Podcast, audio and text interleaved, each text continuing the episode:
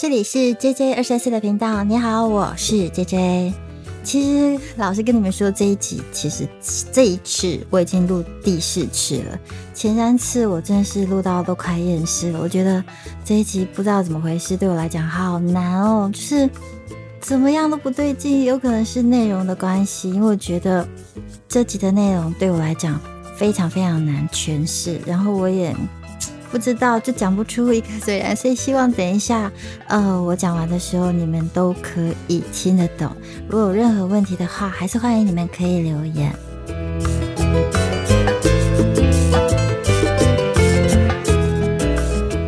上一集其实我有和大家分享到阿德勒，让我想到，嗯，如何去经营人际关系，其实是一件非常困难的事情。对你来说可能不会觉得很困难吧，甚至你会觉得易如反掌啊。不过对我来说，这真的是一件非常困难的事情。不知道你有没有呃看过一本书，叫做《被讨厌的勇气》。今天我就要来跟大家分享这一本书。顺应之前一个听众，他也想想听我对这本书的想法。我依旧还记得书里头有一句话是这样说：我们无法掌握过去的结果。但我们可以决定未来的方向。为什么我对这段话的印象特别深刻呢？因为我们每个人在做任何决定的时候，至少在此时此刻里，就在我们自己哦，我们自己的主观意识里所做的任何决定，都是对自己有利的。因为我们不可能会去选择对自己不利的决定，至少我们不会害自己，对不对？但是不见得我们做的每一件事就会对他人有利哦。而这个别人或是他人，有可能常常是我们身边的亲人，或者是亲密的人，或者是你爱的人，甚至是你的好朋友。所以，我们常常会对身边的人很不能谅解，就觉得为什么要这么自私，做什么事只想到自己。啊，书里面的哲学家他称这个行为是任何人的决定，最后在自己的视角里都是为善的。就像之前我们有社会案件，就是捷运发生无差别杀人案那个郑杰，对不对？他做了一件社会大众非常无法接受的杀人案件，对我们来讲，我们认为他是恶的，恶到不行。但是如果回到郑杰身上的视角，这件事对他自己本身而言，就不见得是恶的喽。因为他如果他的目的是想要得到别人的注意力啦，其实他的目的就达成了。所以用他自己的视角来解释这件事件的时候，或是解释这个善与恶，其实在他的角度却有可能为善的。所以《善与恶的距离》这部戏剧在大爱的电视台也曾经演过，就是在诠释这件事情。这个世界上其实没有所谓的绝对的对或绝对的错。回到刚刚前面所说的，有一句话说：“人不为己，天诛地灭。”只是说，我们每个人在做解释的时候，我们会是用什么样子的视角去做诠释，或是去看待。其实我们每个人不管对事情的解释也好，或者是我们不管在看书啊，对书籍的一个解释的观点也好啊，我们本来就不太会一样了，因为我们都有属于自己独特的想法，因为我们本来就是个独立的个体，所以如果能够透过我们彼此的交流或分享啊，有不同的想法啊，其实我们也都可以获得一些新的观点。我很希望可以透过学习或者是阅读，让自己可以更完善或者是更完整。而这样的完整，不是就是只是空谈而已，而是能够真正的把它活出来。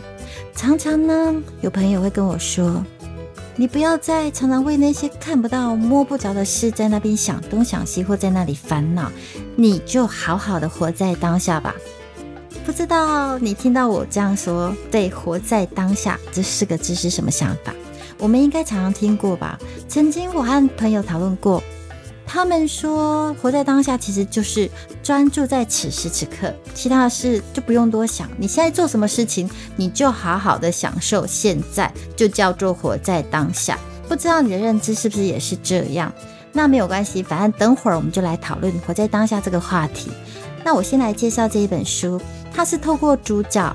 这个教授与年轻人对话的一个过程，让我们可以站在第三者的视角去了解。然后从他们的一问一答当中，其实我们不难发现，这个年轻人的身上有看到他的一些心理状态，比如说，哎呀，他好爱狡辩，或者是对一些事就是很纠结，有时候又很任性，有时候又很想常常逃避自己内心的感受，是不是那种感觉很像反映我们也有过经历的这样的想法与反应，有一种身临其境的感觉。不过你相信我，如果你有在阅读这本书的话，在第三个夜晚之后，你对年轻的态度可能会有所改变，你会很想杀了他。因为你会觉得说，天啊，你是听不懂哲学家到底在讲什么吗？这么简单的问题，为何一直鬼打墙的一直在询问这个哲学家？相信我，你心里头应该开始有很多的小剧场，而这些小剧场大多可能就是因为开始觉得这个年轻人真是不是怪怪的啊？不过我个人倒是觉得。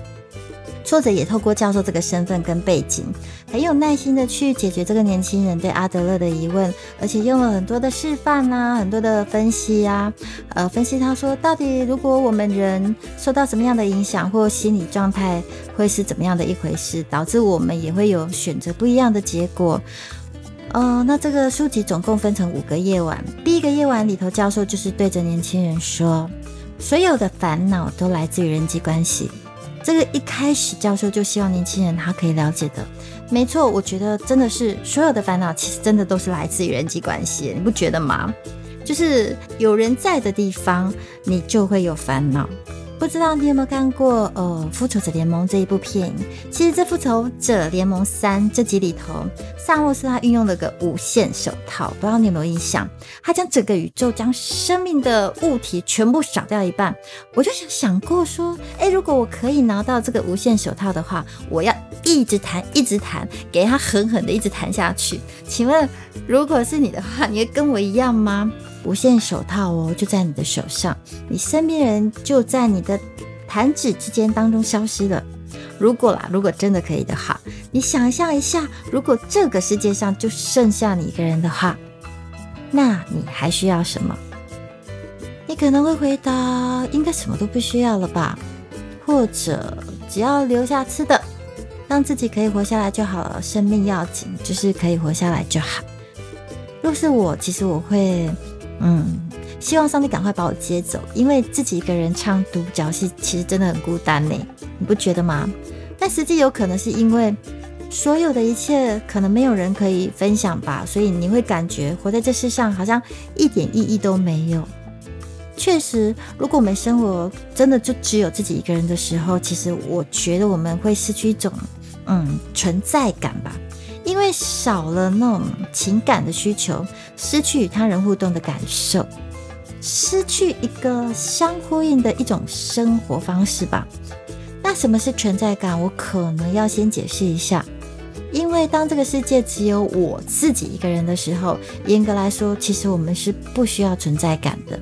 呃，上帝创造世界的时候，只有亚当的存在，对不对？根本没有所谓的存在感的感受。而我们因为经历了社会化之后，成为了一个社会化的思维习惯，会产生对存在感的需求。呃，而后不管是原生家庭也好，或者是社会生活教育也好，都会认为存在感是一种正常的感受。但是，真的是如此吗？但不可否认的一件事情是，当夏娃出现之后，亚当才有存在的价值，彼此之间产生了需求。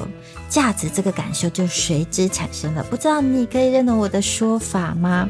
不过我觉得这个呃可以再深入讨论一下。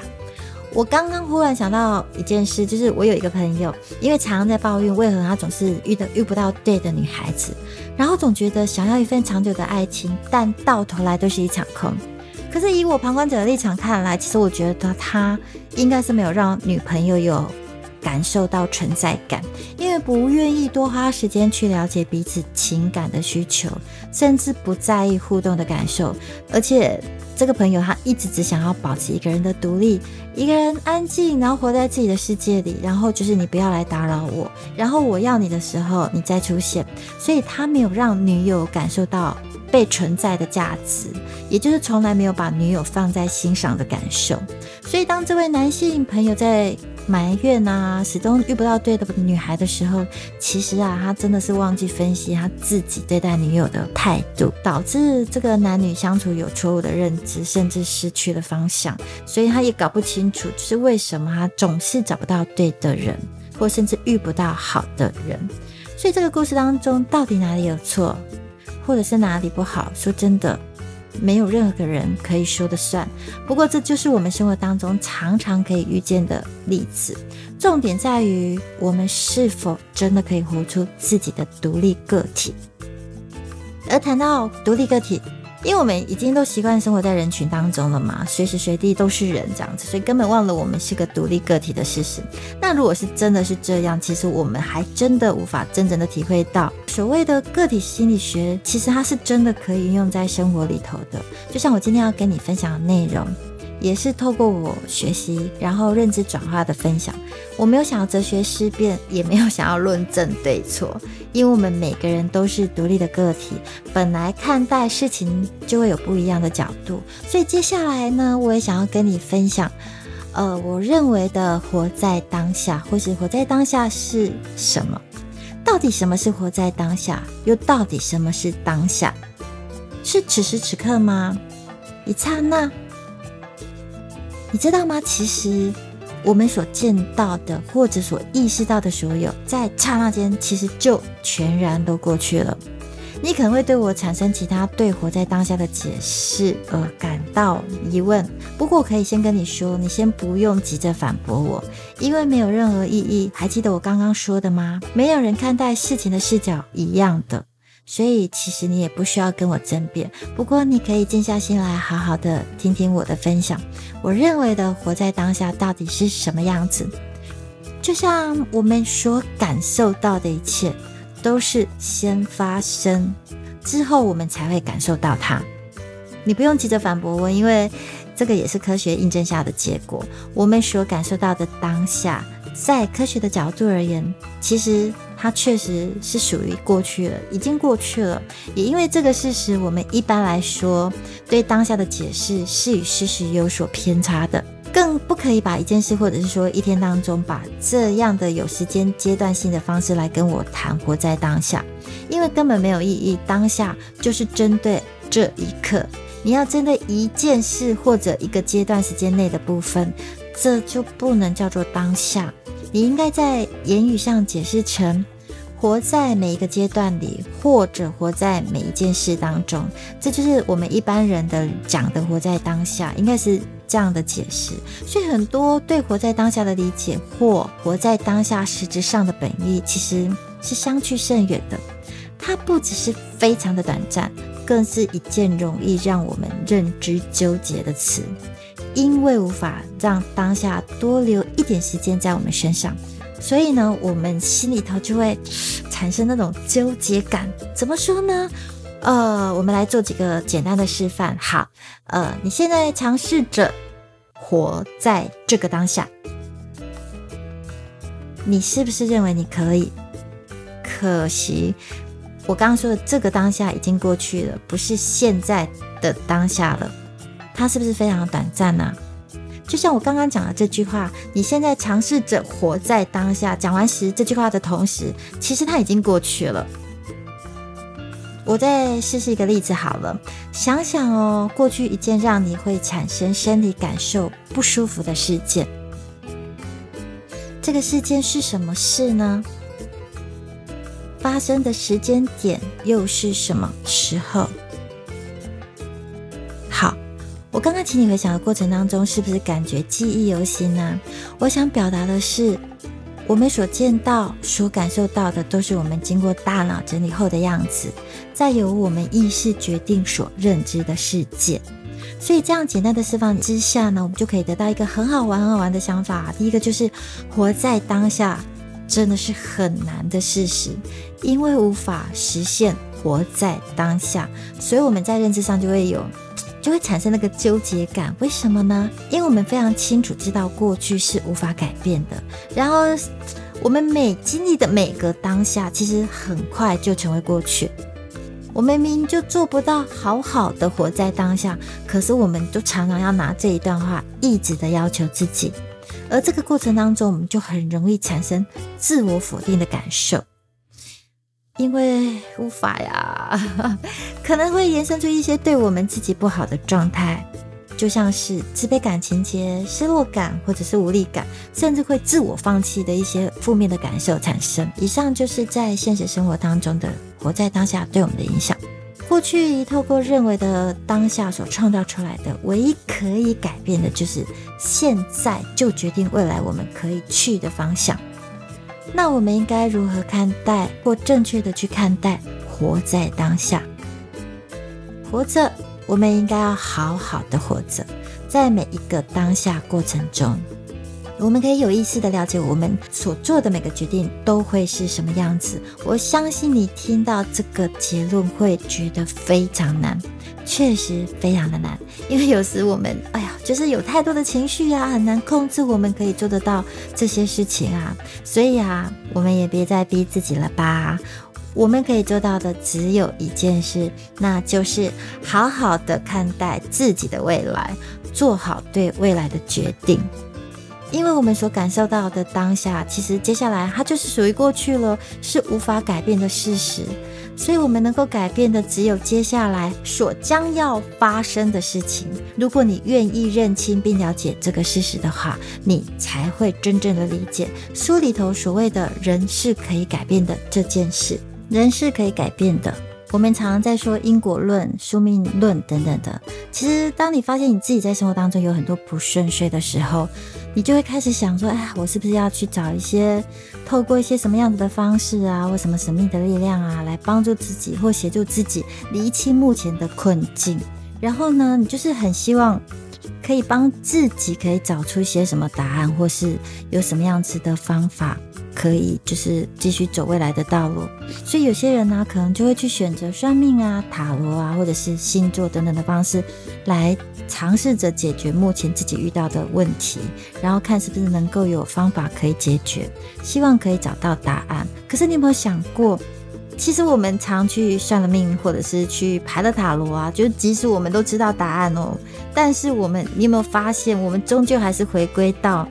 那种陷陷入到某个循环里面，就是还是一样啊。所以啊，在阿德勒的论述当中，其实不难找到其他的方法，因为他本身其实在年幼的时候，因为身体的关系，也导致就是他在跟他同年龄的伙伴当中，其实他本来就是属于比较弱势的。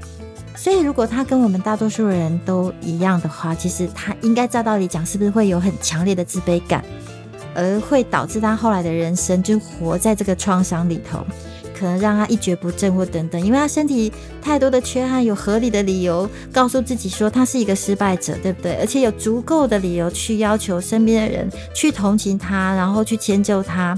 可是如果照这样子的逻辑演变下去，其实他的人生。就不会让我们有机会认识他，也不会让我们能够在这里还可以了解他所提倡的个体心理学，对不对？所以相反的，阿德勒他以自己本身的经验，可以让我们清楚的去了解跟看到，人其实是可以改变的。你当下的那个决定开始，你就有资格改变你自己的人生，并且可以开始创造自己的未来。这感觉非常难，对吗？其实真的非常的难。因为你我自己都容易陷入这样的一个泥沼当中，但是如果我们真的愿意静下心来，好好的去检视自己整段人生的话，而且用一辈子的视角去检视、去做检视，你会想要用什么样子的视角去看待呢？这就是我接下来要跟你分享的，在这《被讨厌的勇气》这本书当中说的，我们是可以改变的，虽然很辛苦，也许。是值得我们好好静下来研究的地方。还记得刚刚我说的吗？在我们可以认知到自己是独立的个体这个时候，我们会拿到人生当中的第一个自由。这个自由就包含了，呃，我们可以思想独立，也可以行为独立，甚至我们可以经济独立，有这三个元素在里头。所以，我们当我们有了这些自由之后，我们就可以挑战自己对过去、现在以及未来的一个认知。如果我们没有时间这个认知能力的话，其实就很像那个哈拉瑞所说的野人一样，没有记忆、没有感受、也没有想法了。就是你可以阅读一本书，叫做《人类大历史》。哈拉瑞他清楚地写出野人如何变成智人，然后又如何从智人演变到神人的一个过程。他是透过考古历史的一个痕迹，然后帮助我们了解我们的生理结构的一个演变，还有我们如何架构现在的认知，或者是现在的整个文化系统也好，我们现在的人类行为受到过去生物本能基因的影响有多么的深。好，好像有点扯远了，不好意思。言归正传，那我们先来回到时间的认知这件事情。我们因为有时间的认知，所以我们大脑对过去就只有感受，对未来是感到陌生以及害怕的。所以刚刚不是说了吗？我们此时此刻所处在的时间点，也就是我们所认为的现在。严格来说，我们一直在创造最新的过去。真的要说因果论的话，这个因果论的结果时间点，应该就是我们当下这个时间点。没错，阿德勒其实他并没有抛弃过去这件事情，过去其实就是已经是发生的事实，没有办法改变的。可是他的结果已经在这个时候产生。过去的我们，严格来说，当我针对现在哦，针对任何事情的想法或者是结论，其实现在就已经结束了。然后我们却是可以帮自己的接下来的时间里，未来的这个时间里，在这个时间点里下一个对未来的决定。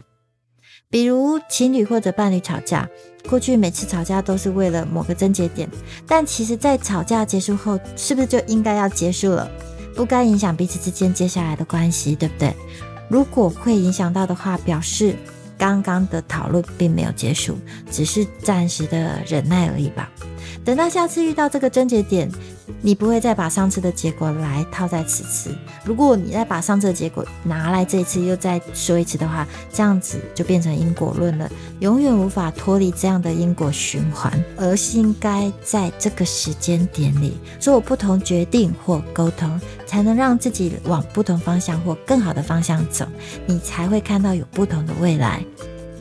当然，这个决定所产生的能量的多寡，其实也会影响到我们执行这个决定对未来的影响。所以，为何改变这么的难？因为我们对未来是害怕的。如果我们可以透过学习以及因为过去失败的经验当中成长，正常来说，我们应该会有面对未来的应对能力。可是，为何大多数的人都觉得很难呢？甚至有时候我其实也觉得很难。为什么？因为当自己做决定要改变的时候，需要负责的人是谁？是自己，对不对？所以大多数的人对一个未知的结果或者自己没有把握的未来。内心其实真的会感到非常非常非常的害怕，因为失败这两个字在过去的生理感受的经验里其实是不好的，是痛苦的，所以我们就很害怕再次的痛苦，所以不敢帮自己下决定，也不敢为自己承担这个决定的责任。这就是为什么大多数人都选择啊，就反正就向外去找答案呐，然后而不是回到自己身上去寻找真正的原因。以上我所分享的，如果我们可以尝试的练习，把人生的时间线弄清楚的时候，试着练习安排自己接下来的时间，哪怕是一个星期呀，或者一个月，甚至挑战一年内的计划也好，尝试着去执行，试着去挑战自己的未来。你就会慢慢的品尝到改变自己的一个快乐。原来，哎，自己可以跟以往是不一样的。这时候你会跟自己说：“哦，你好棒！”未来这个念头就不会再次的影响自己，而沦落到所谓的因果论中喽，也不用再去算命了。所以，我们现在就可以决定自己的未来走向。男人在当兵时，不是都会说：“目标刻在钢板上，计划写在沙滩上。”所以，人生掌握在我们的手中，并不是在别人的笔下。其实我们都知道这种大道理，对不对？但是知道、了解，或者要实现、体会它，才是我们真正要去做的。如果我们愿意尝试这么做的话，相信你我都可以拿到第二个勇气，那就是挑战自己未来的勇气。今天的内容其实不多，只有两个重点而已。虽然简单，但我觉得执行起来非常的困难。一开始我还真是搞不清楚，活在当下到底是什么样的不同。就是我们所认知的活在当下，其实是还是有那一点差距的。所以我听我一个朋友说，他执行被讨厌的勇气内容所学到的资讯，再加上执行到有一些些的成果，整整花了六年的时间。呃，我也不知道我可以执行到什么样的程度，但只是我希望自己可以更好、更完善、更完整，让自己不要活在过去的结果里，让自己开始可以重新展开新的生活。很难啊，我觉得真的很难，但我真心希望我每天都可以鼓励自己。也希望你分享你的想法，让我们在 J J 二三室里有更多的互动。还没关注订阅的，记得关注订阅我，给我五颗星和留言，或赞助我喝杯咖啡。咖啡太久没喝了，连咖啡都会讲错。可以的话，期待你动动手指分享我的频道给你的朋友们哦。下次在空中相见，拜拜。